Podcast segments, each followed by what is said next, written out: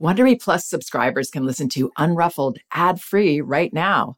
Join Wondery Plus in the Wondery app or on Apple Podcasts. There's nothing like being totally engrossed in a good mystery or thriller. Audible has thousands of immersive audiobook titles to spark your imagination and get your heart thumping. Since it's summer, you might want to check out The Vacation Rental. Very well told and very unsettling. You won't want to turn it off. And since this is a parenting podcast, I should also mention that audiobooks are a wonderfully enriching experience for children because they aren't passive entertainment like other kids' media. They engage your child's imagination and can nurture both listening and language skills. As an Audible member, you can choose one title a month to keep from their entire catalog, including the latest bestsellers and new releases. New members can try Audible for free for 30 days. Visit audible.com slash unruffled or text unruffled to 500-500 to try Audible free for 30 days. That's audible.com slash unruffled or text unruffled to 500-500 today. You can count on T-Mobile to help keep you connected. After investing billions to light up their network from big cities to small towns, T-Mobile is America's largest 5G network. Plus, when you switch to T-Mobile, families and small businesses can save up to 20% versus Verizon and AT&T. Visit your neighborhood store or tmobile.com to switch. Plan savings with T-Mobile, third line free on essentials via monthly bill credits versus comparable available plans. Plan features may vary. Credits stop if you cancel or change plans. Hi, this is Janet Lansbury, and welcome to Unruffled. In this week's episode, I'm going to be responding to a letter from a parent whose two year old is being disruptive in an extracurricular class. It's a language class and she's wondering what to do. Now, before I begin, I want to remind everybody that both of my books are available on audio at audible.com Elevating Childcare, A Guide to Respectful Parenting, and No Bad Kids Toddler Discipline Without Shame are also available in paperback at Amazon and in ebook at Amazon, Barnes & Noble, and apple.com. Hi, Janet. First of all, I love listening to your podcast and reading your blog. I've gathered so much helpful information from them both as a first time parent. My two year old son has been taking a language class for the last nine months and has now started to run around and become disruptive to the class. He has always gotten up to explore and run for part of the class, as would be expected of a two year old, but he often participated in the activity the teacher was performing in the room, and it never felt disruptive. There are about three to five other children and their caregivers in each class. He has now gotten to the point of running around the entire class time and screeching often, which has become very disruptive to the teacher and other kids.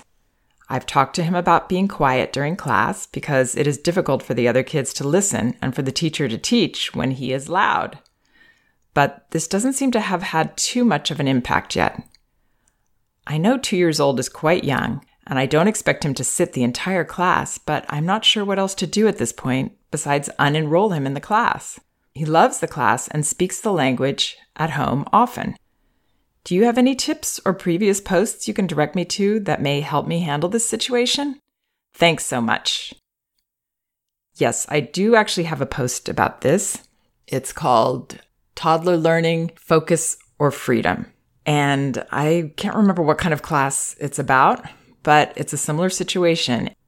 Now, actually, what's more surprising to me in these situations are the children that are sitting and listening and doing what they're supposed to do at two years old. Generally, these kinds of classes are not created by people that really understand early childhood and child development.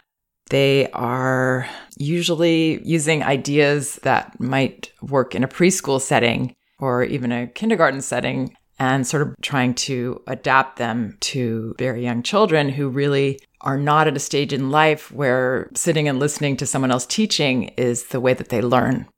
It's certainly not the way that they learn best. Um, children in these early years are masters at learning. Read some of Alison Gopnik's research. Their learning abilities put us to shame, but what they need most is to be trusted, to know what they're doing, to have their learning directed by them. That's what will help them to learn most and also develop confidence. You know, Magda Gerber used to call this they're learning how to learn. Actually, that might have come from her mentor, Emmi Pikler, Dr. Pikler. So, what children are doing in these early years is they're learning how to focus and pay attention to something for a long time, how to explore it, how to examine every detail until they've either mastered the, you know, object or the idea or just gotten their fill for that moment. And then they're going to move on to something that they need to focus on then. So, what you could say is that, and this is actually one of Magda Gerber's quotes be careful what you teach. You may be interfering with what they're learning. So, what that means is while we're teaching them what we think they should be learning in that moment, we're not giving them the time they need to really learn something that would be more important for that child in that moment. And that's why I generally would not recommend a class with any kind of structure like this for a very young child. I think really the only reason that I would do something like this is if, as a parent, I needed to get out of the house, I needed to socialize with the other parents that are there. And that experience helped me to be a better parent and feel like I'm got some breathing room and I'm getting out getting out of the house. Otherwise, uh, I really don't see a lot of benefit to this. To expose another child to a language is lovely. I mean, maybe there's a caregiver or one of the parents or somebody that can speak to a child in partly in that language and expose them that way. But I, um, I guess what I'm saying is the benefits of what the child might be learning about the language are really minimal at this age. And what this child is showing you is that he is not ready for this right now. I would unenroll him for now. I mean, I think he's demonstrating that he can't succeed in this environment, and really uh, trying to make that happen is going to probably create more frustration for you and possible failure for him, you know, in this situation a lot of the parents I know that actually come to my classes, which are, are just set up for free play and the parents observe. And that's how we, we learn about the children. We learn what they're into, what they're working on, what they're learning. We're often amazed by all the learning that happens in these classes where we're really just using kind of like basic toys and objects. And we're not even using them. We're just setting them out and the children use them or not in their own way. They spend a lot of time figuring out how to interact with each other. That's, you know, obviously a big interest of theirs, which is also usually not present in these these more structured classes. Um, but a lot of these parents that come to my classes, they will also maybe do a music class. You know, there's no harm in that at all. I think there's there's things that can go on in these classes that are are not very helpful. Sometimes a child will be using an instrument, I guess. I mean, I haven't actually been to one of these classes, but I've heard about them from the parents I work with. And you know, a child will be using something and then that song is done and now that's taken away from that child and given to another child and this child gets a new, you know, instrument. Well, what that can do is actually foster a child with a shorter attention span because the child is being interrupted when that child might be interested in that object and really want to explore or that instrument and want to explore it for a great deal of time. So we can get in the way of our child's learning by interrupting that way. So this parent says that he loves the class and speaks the language at home often. Well, um, the parent doesn't say whether the parent understands this, can speak this language as well. But, you know, I think that speaking those words with, with your child is, you know, a wonderful way for them to learn, especially if you're just using them in natural ways, you know, talking about what's going on. That's the way that children learn language best or singing a song that can be that can be nice if it's you know you have certain ritual times when you sing a song. But hearing the words when they're meaningful to the situation is the way that children learn language best. There does come a time when children usually it's four at the youngest maybe they know another child that's taking a class or they've heard about something or they've seen something in a book and they're they seem interested and they actually, you know, would like to go learn something like that, then I would take the child first if it was possible just to observe and see if they like the way that it's actually being taught because their vision of it might be entirely different from the reality. And then I would see what my child said.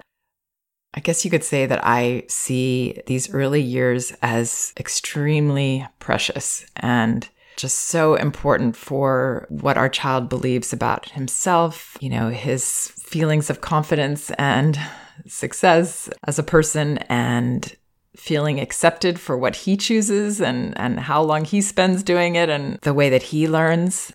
Having that be enough for us as parents sounds so simple. It's actually, you know, it's it can be hard to trust, but wow, what a gift to feel like that deep in your core, to feel that your ideas, your interests are perfect. They're enough. And we're the ones that give children that message. So that's why I feel very protective of this, these early years, I guess. Children can handle all kinds of things and be fine, but I, I guess I have different priorities. And my priority is for my child to learn in the way that's meaningful for them and understand that they are very, very capable at doing this with, you know, even just a minimally enriching environment. And by enriching environment, I mean just, you know, having a little bit of space, having some fresh air once in a while or as much as possible, having, you know, a safe area where you can explore without someone interrupting you all the time and figuring out who you are, what you like, how you like to do things and really getting comfortable with that. So, those are the kinds of messages that we can give children. And I do think that classes like this tend to give other messages that are not as productive. But again, if there is a reason parents want to do this for themselves, you know, that for me is a very good reason and understandable. While also balancing this with a lot of time for the child to be self-directed and trusted and, and just enjoyed for, you know, sitting around in the in the living room um, and staring at the carpet things like that. There's a lot going on when children seem to be doing very little. There's a lot going on. Thanks so much, and I hope this helps. Please check out some of my other podcasts. And again, both of my books are available on audio at audible.com and in paperback at Amazon, in ebook at Amazon, Barnes & Noble, and apple.com. Thanks so much for listening. We can do this. If you like Unruffled, you can listen ad-free right now by joining Wondery Plus in the Wondery app or on Apple Podcasts. Prime members can listen ad-free on Amazon Music. Before you go, tell us about yourself by filling out a short survey at wondery.com/survey.